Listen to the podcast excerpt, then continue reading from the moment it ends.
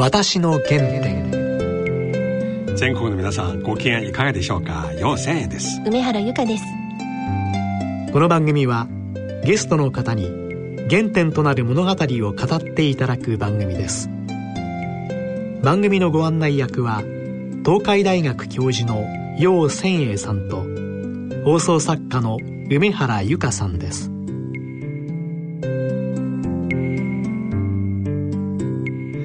今回のゲストは参議院議員の白真君さんです。白さん。いや白さんね私以前私は他のテレビ局で勤めた番組でゲストとして来ていただきました。あの頃はねまだ在日出身の方として日本の国会議員になられて、はい、もう大変話題性あるしまた歯切れよくはっきりと自分の主義主張を語っていただきました。そんな白さんの原点をねしっかり伺ってまいりた。あっという間に10年経ちまして、ね、今現在の白さんどう思ってらっしゃるか。ということも聞きたいけどもむしろ在日として日本で生まれ育ったあの記憶環境いろいろ聞きたいですね。はい。それでは私の原点進めてまいります私の原点。えー、今回は参議院議員会館にお邪魔をし参議院議員の白真君さんにお話を伺ってまいります。よろしくお願いします。こちらこそよろしくお願いいたします。ご無沙汰しております。ご無沙汰ですね。本当にだんだん若返った感じでそうでもございません。白さん私と年ほぼ同じですよそうかもしれませんね。私昭和32年。32年生まれ？あ、えー、私はあの昭和33年生まれになります、1年違いですね。1年違いですから。私、えー、鳥年ですよ。あ鳥。私犬なんですよ。あえー、そうなんです、ね、何月ですかお生まれ？僕12月ああ私4月、えー、あ4月？でもあっという間に60歳過ぎましたね。あのねだんだん疲れてきたねお互い。や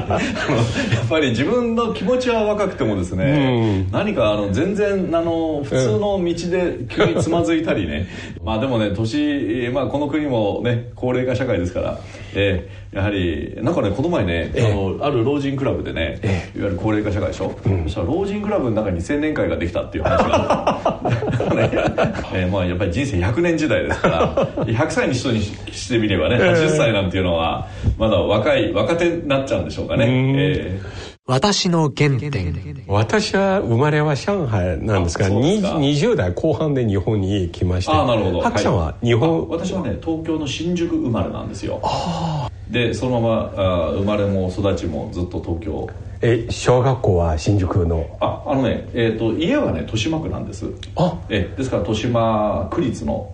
小学校に豊島区の駅というと？あのね雑司ヶ谷ってとこ。あはい。え雑司ヶ谷であのーえー、しばらく小学校2年までおりまして。路面電車ああそうそうそう。そうそう。今も走ってるんですよ、えー、あそこの岸母神っていうあ。の駅があるんですけれどもあのその近くでのあの本当にアパートにあの住んでましてね。あの当時は銭湯ですよ、えー で僕はあの父親があの韓国人ですね、はい、で母親が日本人でしょ。それであの父はあのまあ、戦争中に、うん、あの第二次世界大戦の最中に、うん、え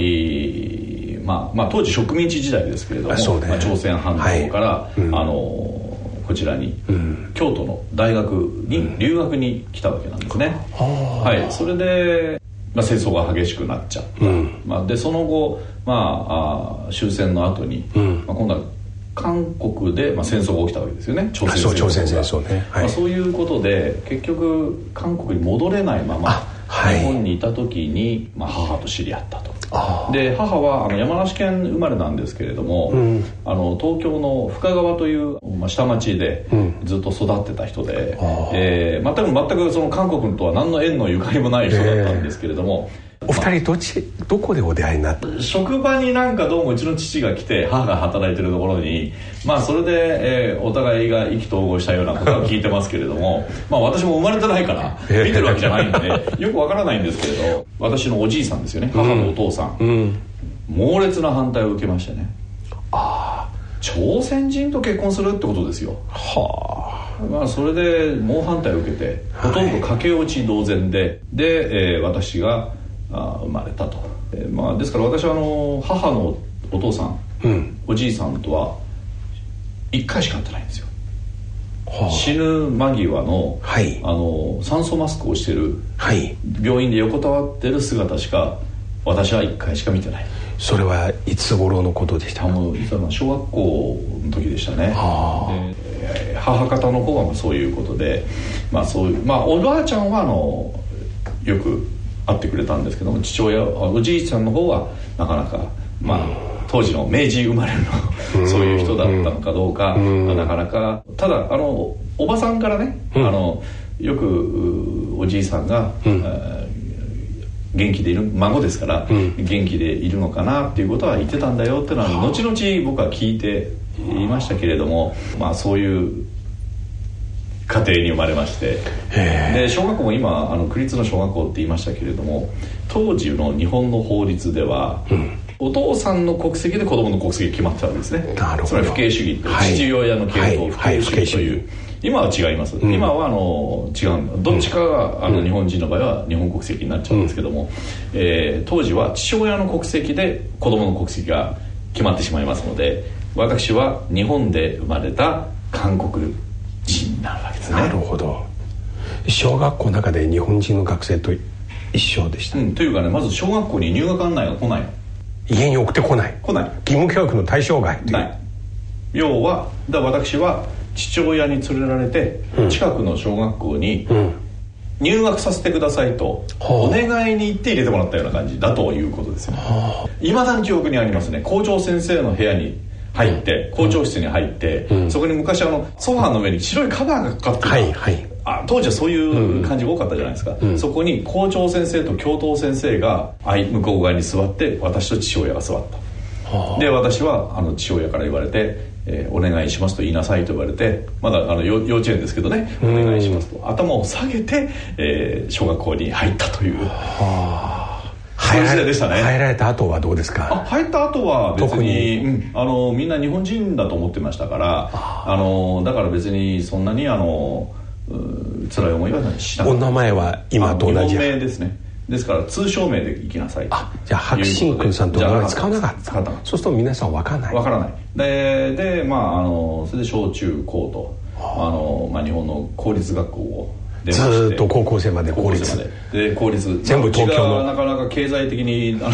大変なあのことだったんで。で大学はね日本大学なんですけどもその時には白にしましたね、はあ、大学に入ってから、えー、入ってから白になったんです。お父様のお仕事は、うん、父親もねやはりね新聞マスコミ関係をずっとやってた、まあ、そういう影響もあって私も学校出てから大学出てから、はい、あの朝鮮日報に入ったわけですけれども、はい、まあ、それもね私はもともと建築家になりたそうですよね。日大の建築工学。そうなんですよ。私はね建築学科建築家になりたかったところがね楊さんね、ええ、いや僕もねこれ失敗したなと思ったのはね、え、あれ絵を描くんですよ。絵描けなきゃいけない建築家っていうのは。ああ図面ね。図面の図面図面それは、うん、得意ではなかった？下手だったんでね。僕は絵が下手なの。いや私と全く一緒、まあ、あれは絵ってね才能だよあれ。ええ才能。才能。もうね歌と絵はダメなんですよ。ダメだね、うん、あのねもうねあのまあこれ建築してる人だったら分かると思うんですが、うん、設計してる人もう当然分かるんですけど立面図と平面図っていうのがありまして、うん、それで建物例えばほらあのチラシでマンションの完成予定図みたいなのあるじゃないですか、うん、ああいうのっていうのはね書けるんですよ、あの定規で。はい、でところがね木とかねああはい。こういうのはね絵心がないとダメなんですよ。そうなんですよ。でね私は爆発したのはね、ええ、ベビーカーを押してるお母さんかけって言われた時ねもうどうにもならない それでねいやこれはねなかなかねやっぱこのままこの世界に行くのは難しいなと思って。それにしてもその後さらに大学院まで。そうなんですよ。それで僕は、うん、そのこれはね大学2年の時に選択するんですよ、ええ、一つはそのいわゆるデザイナーのコース。これもダメだなとなるほど。だからっていうんで構造系ですね。あああのコンクリート。構造設計。コンクリート。コンクリートの世界ですよ。じゃあ計算はかなりでそれでコンピューターとか、うん、まあ、当時初めてこうはめちまったぐらいのコンピューターですけれども。でそっちの方に入ったんですよ。で特に日本の場合は地震がね、まあ、非常にこの建築場合には当然構造地震、頭の中に入れてやるわけですけれども、まあ、地震のねあの研究者っていうのはねあまたとほどいらっしゃるわけですよ。だから逆にね風なるほど。ビル風とか、はい、風による振動による、そういうねあの、まあ、特に超高層の建物というのは、風による影響を受けやすいんで、あの風の方に入ったんですよ。で風力の抵抗の係数を入れて計算そうそうそういうあのいわゆる風洞実験とか。風洞実験、そっちの方に入りましたね。でそして、まあ、一生懸命やったんです。私だから特待生取ってるんですよ。おお成績が授業料無料にしてもらったの。それで、まあ、うちの、まあ、うちの経済的にもいろいろあったからともかくアルバイトはしないでそれでででねでその後にあの大学院に入って、うん。まあ、ちょっとこう論文書いたりしてたわけ。修士学位を取って。修士うん修士は取って。それでそれでいや成績自慢じゃないけどいいんだよ。そう。あの僕は全部言うですよ。大学院の成績は。でいよいよ就職っていうことになったら、ええ、まあ、そこでまたね大きな壁がね何の壁？韓国人。こあの、ね、大学院の場合はねこのいわゆる就職活動の時に会社訪問ではなくて、はい、どちらかというと理工系の大学もそうだと思うんですけどね大学の教授かなんか結構持ってるんですよ会社を、うん、それで「お前この学校あこの会社どうだ?」みたいな、うん、でそういうこと言われて、うん、皆さんよく知ってるゼネコンですよ。これの技術研究所ですよ、うん、ここどうだと。で向こうから依頼が来たそうなんです。はい。一人優秀な学生。どうだって。で「お前どうだ?」って言われたんですね、でなんで教授は私を選んだかってこれ簡単なんですその研究室私しかいなかった大学院生。だから成績も優秀ですし。いや、はい、でそれで紹介されました。で教授が書類を持ってったんですよ、うん、で帰ってきて「いや白変なこと言うんだよね」ってこれが来たわけですね、はあ、でもう分かってますから私は、うん、ああ来たと。で教授は分からないわけもう本当に研究熱心の方で別にそういったその社会にはまだこんな偏見あると知らなかったよねまあねものを知らない、なんか変なこと言うんだよ白、うん。韓国の人ですかって来たって言うんですよ。それであもう私はピンときました。あこれはダメだな。って言ったらそれから1週間後だったかな、うん、不採用。はあ。そでその不採用の理由が、ええ、韓国人だからという理由じゃないわけ。何の理由で血圧が高いって言われたんですよ身体検査だから成績いいわけ。だから文句言えないでしょ？面接してないでしょ、うん、だから他にないかなと思ったら健康診断書の中の血圧の欄でちょっと高かったんだというそれが理由。だというふうに教授がそれは1980年代えー、そうですね。の後半。そうそう前半ぐらい。前半ぐらい。ででねそれでねやっぱショックですね何なんだと。まあ大体そうかなと思ってました。一般普通在日の韓国人が当時なかなかやっぱり一般の会社には就職できなかった時代でしたから。いやこうでもやっぱりショックですね。それでどうしようかなと思って。じゃあ韓国の会社に入ろうと思って入ったのが朝鮮日報もう完全にメディアの世界文系になりました、まあ、そう文系ですね。でねただねこれねなかなか私はね、うん、何でも人生結構前向きに考えるところがあってね、うん、いや捉えてみたらねううちの会社もううちの会社っていうか、まあ、朝鮮日報という韓国の新聞社これ一番大きい新聞社なんですけど、うんうん、あまりね建築やってる人いないんだよ。ああそうでしょうね。あのあそこ行くとね特殊に見られるわけ。なるほど。あのコンクリートとモルタルの違いはなんて喋ると普通の建築やってる人だったらみんなしてるから、うん、何言ってんだなんだけど、うん。あの新聞社とかああいう人「おすげえな」とか言われちゃうわけですよ だからああそうなんだなと。だから人と違うことをやってると評価される。まあなんて言うんだろうこう大切にされるというか、うんうん、それでまあそれでまあ、まあ、ともかくやるんだったら気合い入れてやろうと思って必死になってで私は35歳の時に日本支社長になったんですよ。でもう一つ私の得意なところは何かって日本語喋れることですから。そうですね、えー、あの韓国の新聞社は当然みんな韓国だ会議はみんな韓国語でやるらしく電話も韓国語ですけれども。日本語が喋れる人はあまり多くないわけですよね。しかし一方白さん韓国語も小さい時から、うんそれは小さい時じゃないんです。私はだから母親が日本人だったから、うん、家ではうちの父と結構もう外に外行きっぱなしだったから、うん、まあどちらかというと日本語なんですよ私は、うん、うん、ただ韓国語の環境もありましたからなるほど。それでまああの実際にそれで、まあ、あの遠征大学という韓国の大学があるんですけど留学。そこでえそこに、まあ、あの語学堂って前に語学留学もしましてそれでまあ少し韓国語に磨きをかけそれはいつ頃のことですあそれはあのだからもう大学院出てからですね。その朝鮮日報でお仕事しながら。そういう中でその磨きをかけあの仕事してた。その時初めての韓国。いやいやもう何度も言ってましたね。えー、だから韓国の発展ぶりっていうのはもう小学校の時からもう本当に行くたんびに雰囲気が変わってるっていうのはまあ感じたわけですね、まあ、特にやっぱりね大きく変化したのは86年にアジア大会が韓国でありまして、はい。はい、で88年に、えー、オリンピックがソウルオリンピック。があって、まあ、パルパルオリンピックっていうふうに言ってますけれども、うん、88年のオリンピックで私は一つ大きな印象に残ってるのは当時私は新聞社におったんですけど、うん、日本でね初めてね、うん、あこういうことが起きるんだっていうのは開会式の夜でしたよ、日本にいたんだけど、うん。うん、焼肉屋の前にね、行列だったんですよ。で今まで私こう日本、まあ、当時は韓国人ですけど日本人のお客さんとこう喋ってて焼肉食べに行きましょうかって誘うと「いや私ちょっと脂っこいものは」って言ってこう拒否されるっていうかな遠慮される場合があったんですけどあれからねなんか韓国のこの認識が少し変わったなっていうのはえー、感じましたね、うん、まあ今なんかね韓国料理なんか普通にみんな、うん、あの食べるよ食べてますけれども当時はそんなまだ韓国料理焼肉っていうのは、まあ、ちょっとまだそういう部分があったのかな、うん、イメージとしてね。お父様は、はいはい、白さんが選挙に出て国会議員になられたこと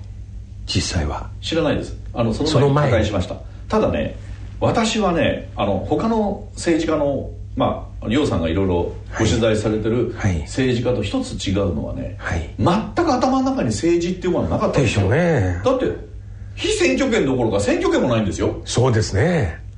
この国では外国人を選挙できませんから、うん、だから私は韓国人でこの国で生まれ育ってますから。永住権は持ってあもちろん特別永住者です、うん、ただその選挙というものは私のこの選択肢の中には全くないんですよ、うん、で,、えー、でそのですからその辺りは一つ大きなポイントだったんですね。私の原点。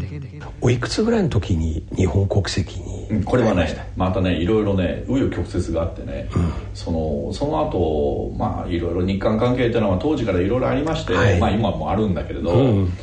でね何がポイントかなと思うと、私は一つキーワードとしては相互理解ですよ。はいお互いのお互いもっと理解し合うことと、うん。でね何かっていうとなんかねこう、まあ、これはメディアにいながらメディアのこと言っちゃいけないんだけども特殊なことがあるとメディアっていうのを書き立てるわけなんですよね。そうですね。普通のことってのは書かないのよ、うんうん、今朝お母さんが子供を起こして子供を学校に送りましたなんていうのはそんな新聞記事になりっこないわけですから、うんうん、何か特殊なことがあるとなるでその特殊なことので、えー、書かれる時に韓国の有力紙朝鮮日報はといって社説の一部部分だけを取り出して、うん、こんなことを韓国のメディア言ってるぞと、うん、でそれを見た日本のメディアあるいは国民が今度は何を言ってるんだって言ってまた書き立てる。それをこの韓国のメディアが取り上げるそれも全部例えば社説全部読まないで一部だけ、うん、ええー、こうワンフレーズだけをこう持って、お互いにその批判のキャッチボールを始めて憎悪が拡大していく。日中華も同じですね。あ同じ。それで僕はどうしようかなと思ってそうだと思ったのがインターネットですよ、はあ、どういうことかというと朝鮮日報は韓国の新聞です、うん、それをね日本語に翻訳しよう。あ日本語版。朝鮮日報の日本語版を作ろうと。朝鮮日報の日本語版を作って、うん、そのインターネットだったら安いよねと。これね、最初僕は新聞で出そうと思ったんですけど。電子版。ところがね新聞で出すとね何がポイントか経費がめちゃくちゃかかるそうですね。でその経費はね印刷代もそうなんです。紙代もそうなんだけど、うん、一番かかるのがねその配達。そうですね。これがものすごくかかる、ところがインターネットの場合には、うん、正直かからないわけですよ今でもね覚えてます。朝鮮日報ので日本語電子版。で中国語版。はいはい、出た時、ええ、私はこれお気に入り入れてずっと見て 見るようになったそう。それでねあれをね僕は作ったんですよ。はあすごい。でねあのこれ90年代の後半あたり。ぐらいだったね、うん、でね相互理解のためにはまずうちの新聞読んでください。なるほど。ところがハングル語っていうのはともかくねそうですね。日本人にとって読めくないわけ。でじゃあもう日本語にしちゃいましょうそれでね何がポイントかっていうとね、うん、それを始めてもう一つポイントがあったのが朝鮮日報っていうのを知られてないんですよ日本では、うん、まあ、当時は本当に知らない朝鮮っていう言葉が北朝鮮の新聞だと思うんですよ。そうですね。で、えー、ですからここに来てる特派員たちが、うん、つまり記者たちが、うん、ともかくね韓国では、まあ、日本でいうと朝日とか読売とか日経に当たる新聞ですから誰でも知ってるわけでしょ、うん優秀ですよ。ものすごいもうそれ大の大体も出たものすごい優秀な記者たちが。でまた日本とかワシントンに送る記者っていうのは一番のエリートを送ってくるわけそうですね。でその彼らエリートの記者たちが日本ではなんだかよくわかんない外人だねっていうだけになっちゃって、うん、その例えばこの国っていうのはアパートを探すにしてもなかなか大変なんですよね。そうでしょうね。貸してくれない。もちろん貸してくれないでその時に朝鮮日報ですよと言ってもそれが何ですか？ってなっちゃうわけだ、うん、でともかく朝鮮日報という言葉をこの国で知ってもらわなきゃいけない、うん、ということをやったんですよ、うん、でそれは何かっていうと私がメディアに出ることなんですよ。それで当時、まあ、2002年のちょうどワールドカップの前ぐらいだった日韓の共同開催。それで韓国を知ろうというブームがあったわけですね、それでまあ、いろいろ韓国の情報が日本に出始めた時に私たちのこの朝鮮日報の新聞を利用してくれよう知ってもらおうということで、うん、まあ、最初やったんだけどももうそうだったら白さん出てくださいよっていうふうにそれテレビにおでんにそうラジオとかテレビに出始めたはい。で私はね引っ込み思案なの。うん。上がり症なんですよ。ああそうですか。当時。当時ね。当時ね、うん、嫌だと。でもこれやらないとこの仕事がねいわゆる僕らもそうなんですね。朝鮮日報の博ですがって言っても相手のまず交換の方がななんだろうこの新聞ってなっちゃうわけですから、うん、そそこの部分をやっぱり知ってもらうためには知名度を上げなきゃいけない。そのためにはテレビに出よう、うん、メディアにもっと露出しなくちゃいけない、うん、それを覚えてます。当時白さんが出始めた頃のこと。それで出始めたんですよ僕は、うん、だけどもう一回聞きます。なぜ国籍を変えなければそれしたら街歩いてたらね私の顔を見るわけよみんな。そうですね。でね差別のような言葉がなくなっちゃったの。はあ。頑張ってくださいねって言われちゃうんですよ。バラエティーみたいにも出たりクイズ番組に出ていましたからね私、うんうん、いろんなところに出てた。でその中で頑張ってくださいねって言われてあれ？今までおいこら朝鮮人韓国人とか言われたのに、うん、変わったなと思ったんです、でふと考えたんです。私40だったんです、うん、人生80年とした場合に、うん、ちょうど今折り返し地点だよね、はい、で今までは父親の国籍で40年間生きてきたと。でこういうのハーフって言うんだと、うん、ね、ハーフじゃない。俺はダブルだというふうに言った方がいいんじゃないか半分じゃねえんだと。2つあるんだ、うん、だったらこの40を期して国籍を今度は母親の国籍にしていくと思ったんですよ、なるほど何でも経験だと、うん、いうことでそれでまあ、帰化申請っていうんでしょうかね。そうですね。日本国籍の取得のために私動き出したんですね、うん、その時まだ政界進出とは考えない考えない。全然考えない。まだまだ何も考えない、はい、それはせそれは何年ですか？帰化の手続きされたのは、ね、帰化手続きは長かった。すごい数の書類ですよ、うん、確かねまあまああのちょっとラジオじゃ言えないけどぐらいのなんかいろんななんあこれも出すんですか？あれも出すんですか？っていう書類の数ですよ、またかつて住んでたところ周りの方に聞くんですよ。あそうなの？ええ。ー、なんかそなんかね家の周りの地図も書いてくださいみたいなことえー、その家の周りに訪ねていくんですよ、この方は実際どうだったとか、ね、でね。あと写真出さなくちゃいけないよねなんかねいろいろな書類だでね、うん、もうね僕も仕事してるから、うん、で急ぎじゃないでしょこの仕事そうそう1年ぐらい？いやもっとかかった3年ぐらい。いや3年までいかなかったまあともかくねちょっと今記憶にはっきりなるほど。ででね一つやっぱり課題が何かっていうと父親ですよ。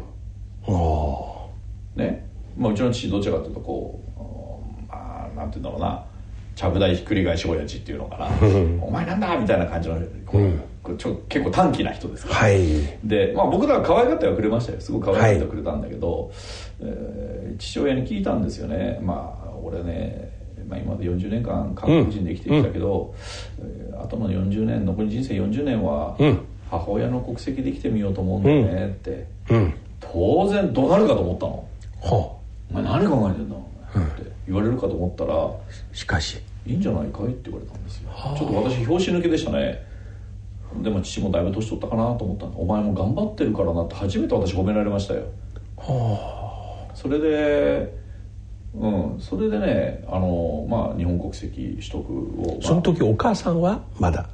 あ元気今も元気です。あ今も元気。今も元気元気いっぱい。それで、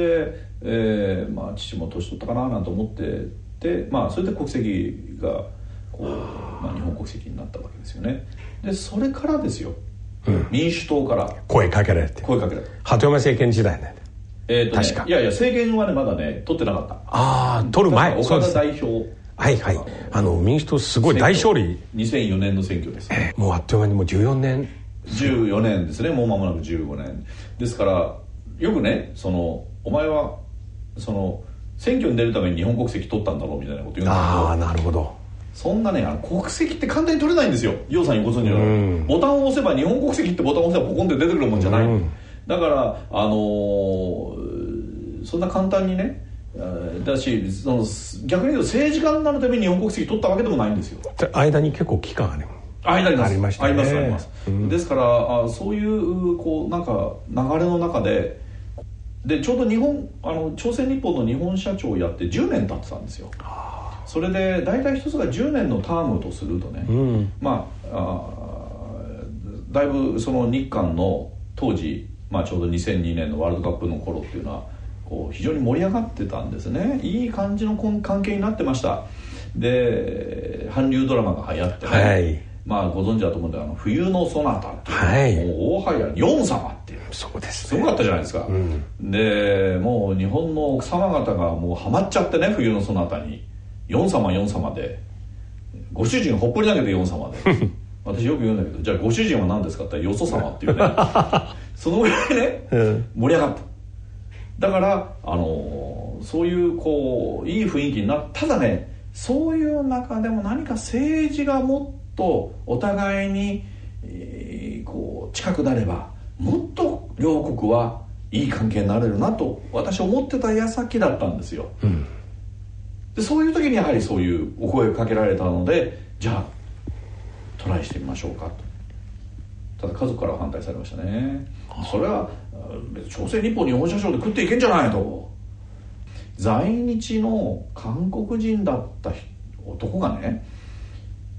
どうやっぱりそれは心配するんですよ家族は、うん、いろいろやっぱりこの国というのは、うん、やっぱりさまざまな考え方を持ってる人いらっしゃいますから、うん、そういうリスクを取る必要ないだろうと。家族は静かに暮らしたい。まあそれはねあんまりそんなね頑張る必要ないよと、えー、だって在日のこうやって白真君という名前で、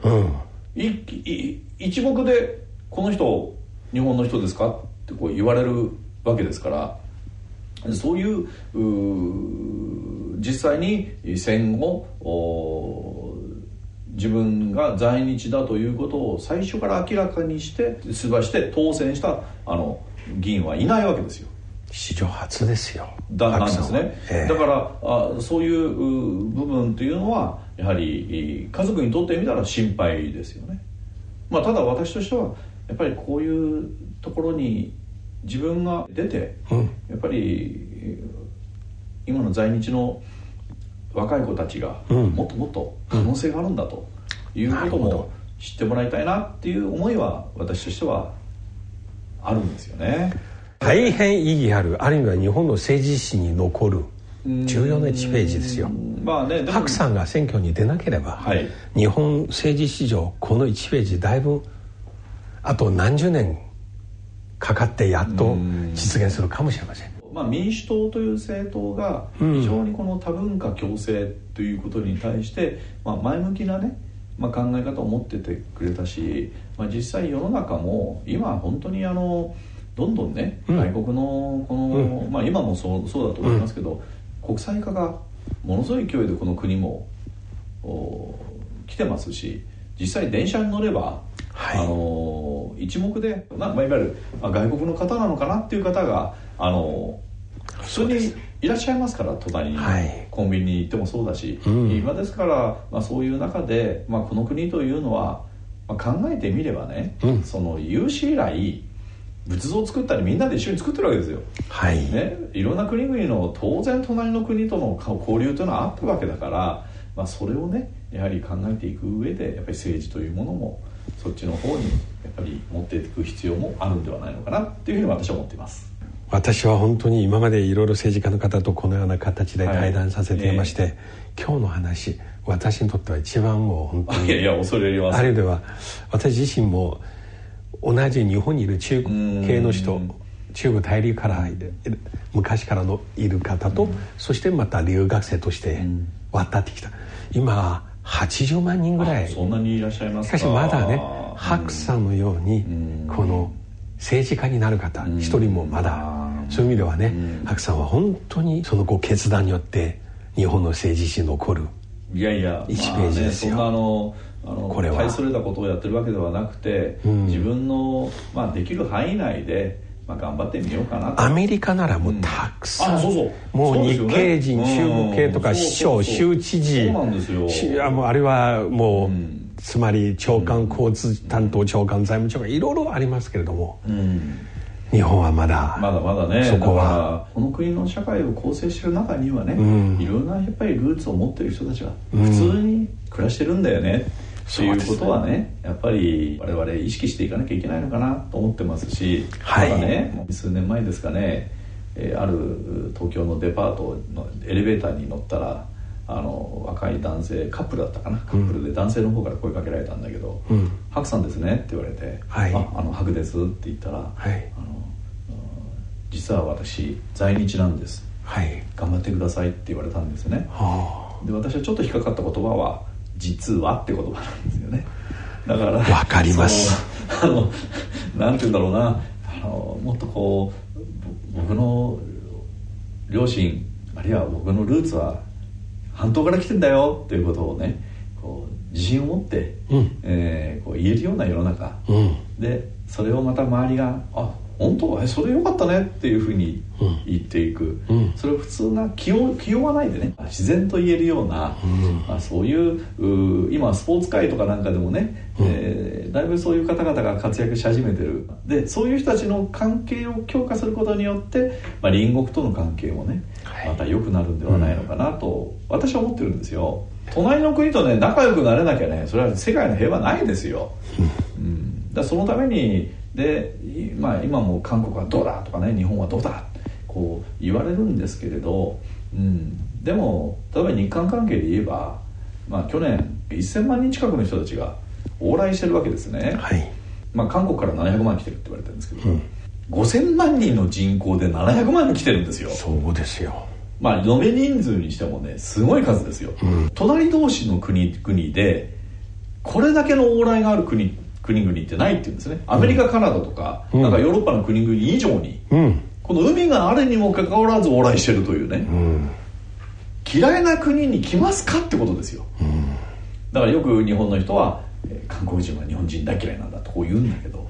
本当にそうなんですか？っていうことは、あのやっぱりこの数字データが証明してる。逆に韓国の議員がよく言うだからなんて日本はこうなんだっていうことを言うけどちょっと待ってくださいと。私は韓国人だったんですよということを言って選挙してますと、うん、でそれをそうか頑張れって言って応援してくれる人たちは全部日本人が投票してくれたんだよ。うんそうですね。日本人が投票して私は国会議員になってくれたんだから、うん。韓国と良くしたいと思ってる人は間違いなく私がいることが証明なんですよ、はい、っていうことを私は韓国の人たちも言うし確かに。だからそれが重要なねやっぱりこれからの、はい、うん。僕はあのやっぱりもっともっと後に私の後にね、うん、そういう俺も頑張んなきゃなと思ってる人たちがね、うん、こうどんどん出てきてほしいなっていうのは今の考えですね。そうですね。いや今日はありがとうございました。恐れます。私の原点。いやー白さんの話聞いて正直想像を超えましたね。いろいろちょっと私たちの知らない話がいっぱい出てきましたねここは本当にね複雑な気持ちああったと思いますが話しながらでお父様が意外と大変理解してくれました、うん、国籍を変えることに、うん、これから2020年東京オリンピック。日本はますます一種の真の意味でのねメトロポリタンとして世界に日本の良さをアピールしていく時代ですね。その中に在日出身の方は日本で国会議員になれる。また白さんおっしゃるように韓国の方に対して日本人全体が反日ですよと思ってるのは間違ってますよ。私は日本人の有権者によって選ばれたんですよと、はい、これはねもし韓国に反日感情あるならむしろこの事実が一番いい反論になりますね、番組では皆様からのご意見ご感想をお待ちしています。宛先です。郵便番号105-8565ラジオ日経私の原点の係まで。番組のホームページからもご投稿できます。またこの番組はポッドキャストオンデマンドでいつでもお聞きいただくことができます。詳しくは番組のホームページにアクセスしてください。それではそろそろお時間です。お相手は陽千恵と。梅原由香でした。